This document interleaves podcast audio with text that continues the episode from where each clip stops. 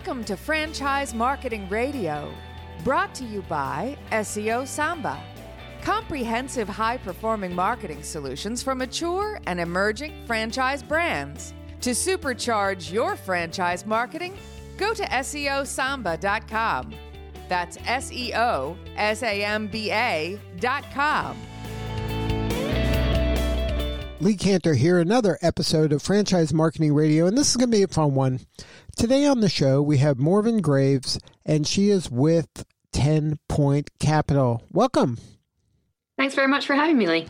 Well, I'm excited to learn what you're up to. Tell us a little bit about 10 Point Capital. How you serving folks? Absolutely. So at 10 Point Capital, we focus on investing in franchisors. Um, we're looking for brands with the potential to become dominant nationally.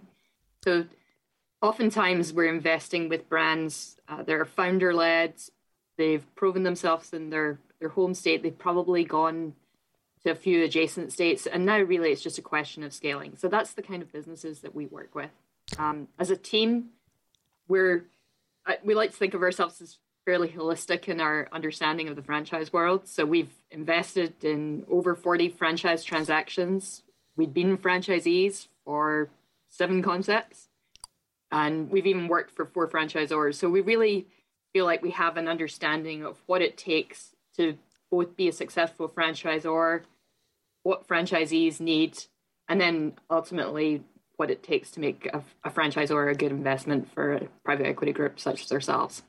Now, do you work primarily with uh, franchises that are B2C, B2B, a mixture? We are most, mostly B2C, not for any particular preference. Um, and, and, and in a sense, it depends how you define that. So we currently have two restaurant chains in our portfolio and uh, Slim Chickens, uh, which is a better chicken QSR concept. There are about 135 locations. Um, we have Walk On Sports Bistreaux, that's another restaurant chain. They just opened their 60th location. Um, and then we have Phoenix Salon Suites, which is essentially we work for beauty professionals.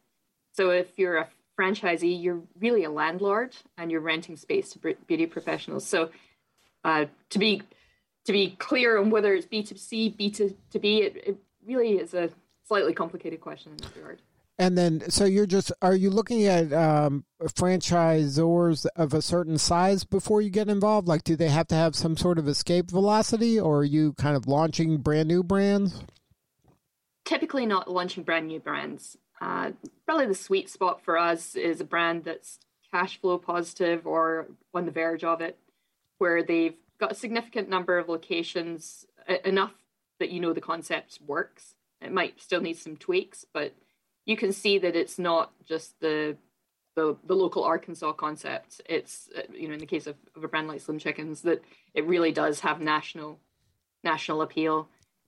So we're we're coming in at that point where they've proven the brand, but it's about scaling. So, what are some kind of elements you're looking for when you see a brand that you go, hey, this is going to be a good fit for 10 Point Capital? Absolutely. So, for us, we believe it starts with strong unit economics. It's quite possible to sell franchises, but they have to work. And that's the only thing that is going to make a franchisor endure.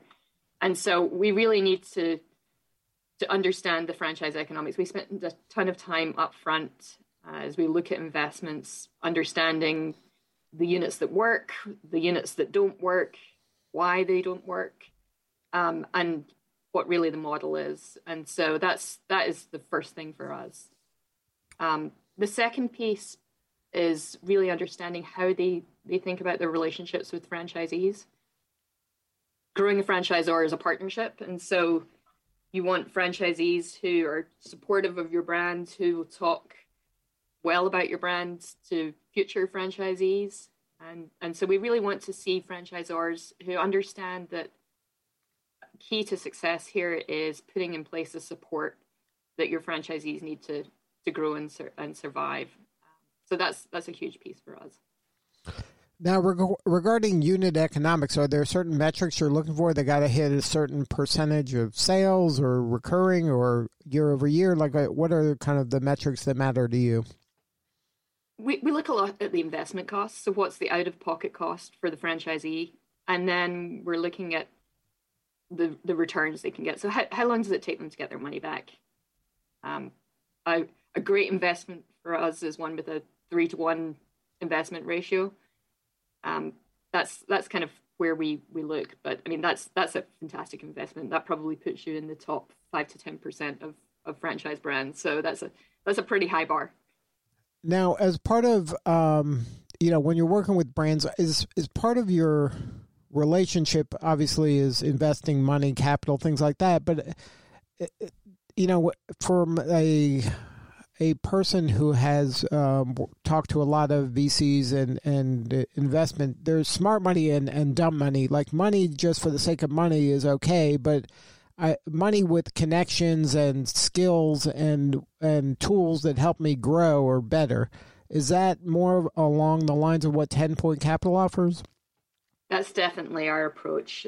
We we probably do one deal every twelve to eighteen months and that's very deliberate. We want to have the time to partner with the brands that we invest in and to really help them grow.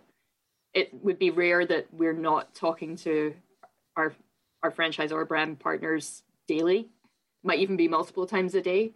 Um, we like to think our, of ourselves as alongside them, helping them to scale and grow, helping them figure out who they need to add to the team, what areas of the uh, the organization perhaps needs some some additional investments or some additional uh, partners to, to help them you know, to find the right vendor or or the the right third party to help in that area. So we, we spend an awful lot of time working with our with our companies, and I think that's where our background really helps because we have been there. You know, I've I've been there trying to get permits from the city. I, I, I understand that pain, and I understand that only so much of that is under your control. But I also understand that once you have those in hand, you can be very systematic about how long it takes to then open your unit. So, and and you know, set yourself uh, milestones along the way. And so that that really is where we can get into the details in a way that perhaps someone who's not as familiar with the franchise space uh,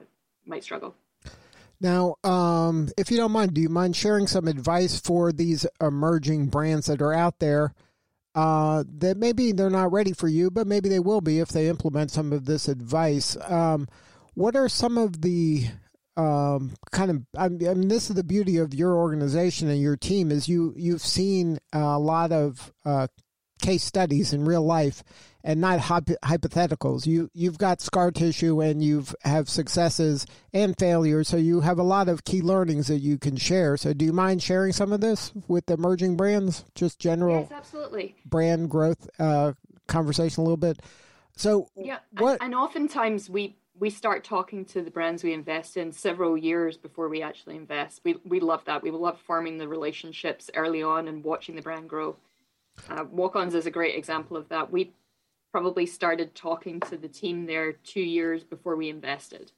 Uh, at the time, they might have been 15 units, as I said, they've just opened their 60th. So we like to follow them along that journey.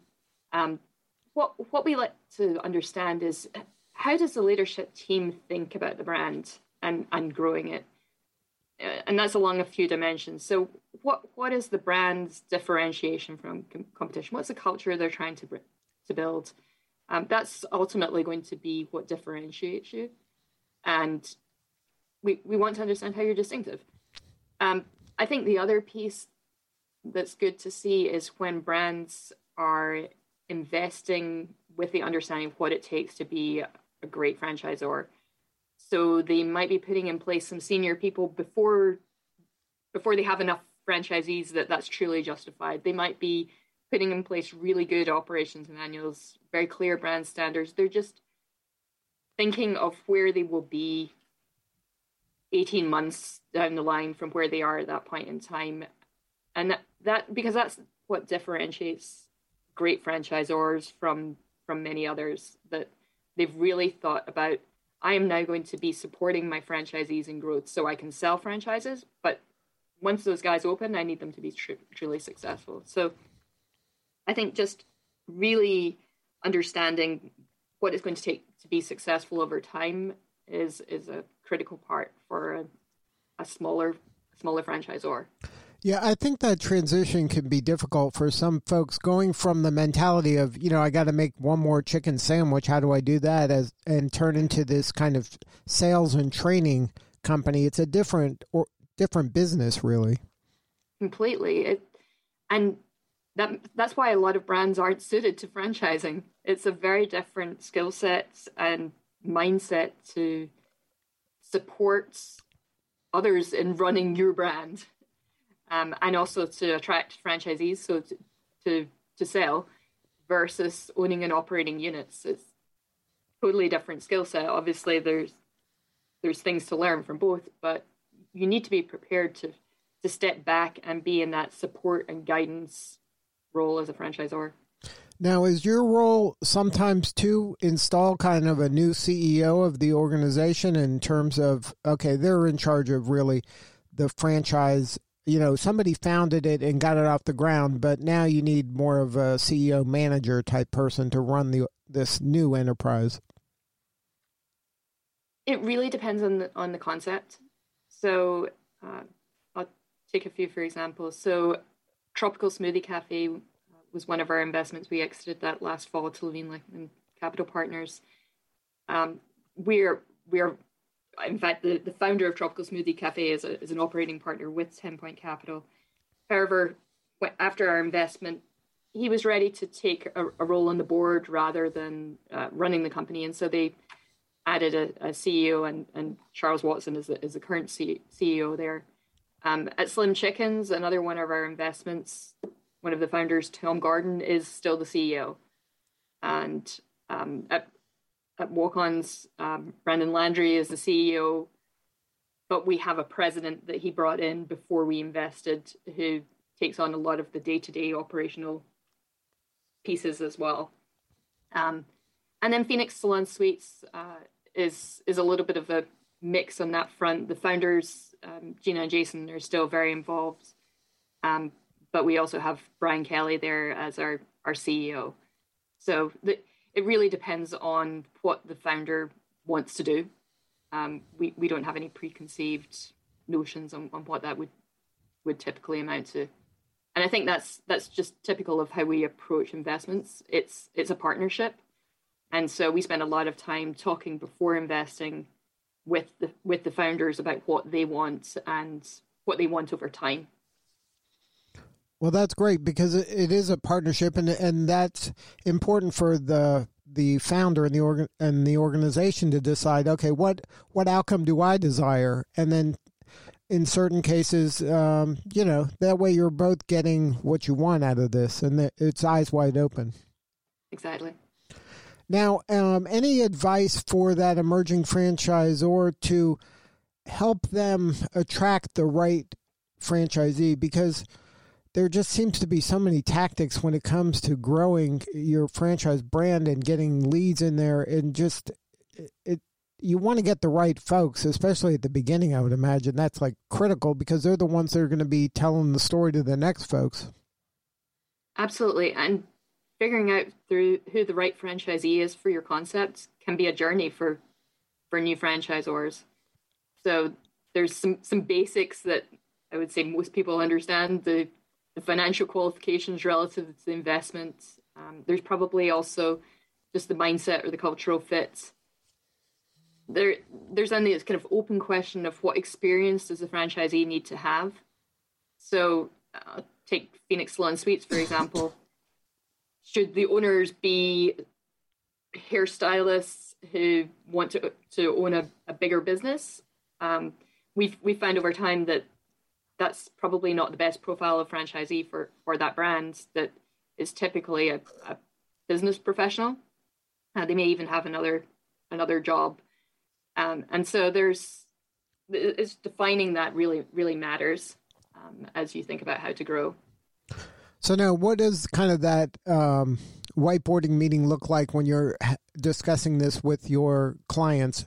How are you determining okay this works this is obvious maybe they're not maybe this person is the right fit and it isn't obvious um, how do you kind of like do you have any exercises that you work through to identify that ideal franchisee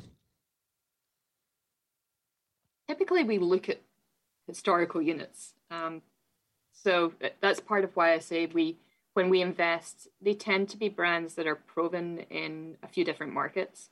And then we sit down with the management team and go unit by unit, and we understand the quality of the location, the, the you know whether the market is a good fit for that brand. We and when I say location, it, it's the market, but it's also things like ingress and egress. Um, it, it, can be very specific. Um, we're also looking at who are the franchisee partners, who what was their what was their history beforehand. Um, in, the case of, of Slim Chickens, for example, we find that QSR uh, franchisees who've got QSR concepts uh, for other brands make really good franchisees for Slim Chickens. Um, but initially, we had some casual dining franchisees, and they weren't necessarily as good a fit and so we've we've changed who we're looking for in that profile over time and that's just part of i mean that's just good business right yeah that's just as you evolve you become clearer on right. who's the right fit and who's the wrong fit and then you can you know react accordingly absolutely it's course correcting as you go now, for you, what's the most rewarding part of the job? Having been in franchising for so long and then being on this side of the table, um, the wins may feel different. I think it's, it's at some level for, for me, it's always the relationships. So I, I love seeing brands grow. I love seeing the teams grow, the people on the teams uh, advance in their positions and their responsibilities. And that's that's the super thing about working with fast growing brands the, the way that we do. Um, you, you really see them transforming people's lives. It can be a, a restaurant server who becomes a training manager who ultimately uh, takes on the responsibility for a, a, section of the operations team. Uh, so it's it's really exciting to see that, and that's uh, very rewarding for me. Now, um, as part of the council, you're offering uh, your clients or your partners um, help when it comes to employees because this seems to be a really challenging time for a lot of folks when it comes to attracting the right folks or maybe moving to some automation um, where they hadn't had it before. Is this part of kind of the the things you bring to the table? We're probably less involved in that. I mean, we certainly have all the conversations about uh, labor and and hiring. Um, that said, our our franchisor partners are running the business day to day, and they've all built really strong cultures within their company and I think are doing a great job of translating that down to their franchisees. So truthfully, they're they're better at doing that than we will ever be. So you're um, you're giving them resources and advice as they need it, but ultimately uh, you're partnering with brands that probably are already doing a pretty good job in this area. Absolutely. So, uh, what do you need more of? How can we help you? We just love hearing from people who are building great concepts and looking to grow. That's, um, as I said, we're happy to to talk a long time before you're even considering taking on a, a financial partner. We love to see the brands grow, and we love to build those relationships and to start learning how you think, um, and for us to start that that kind of dating relationship in a sense. Um, but that's that's really where we uh, we love to partner. Good stuff. Well, congratulations on all the success. Uh, you're doing important work, and we appreciate you. Thank you so much. Now, if somebody wants to learn more about 10 Point Capital, what's the website? At 10pointcapital.com. And that's the number. It's the number 10. Right. One zero point P O I N T capital C A P I T A L dot com. Yes. Well, thank you again for sharing your story. Thanks for having me. All right, this is Lee Kantor. We'll see you all next time on Franchise Marketing Radio.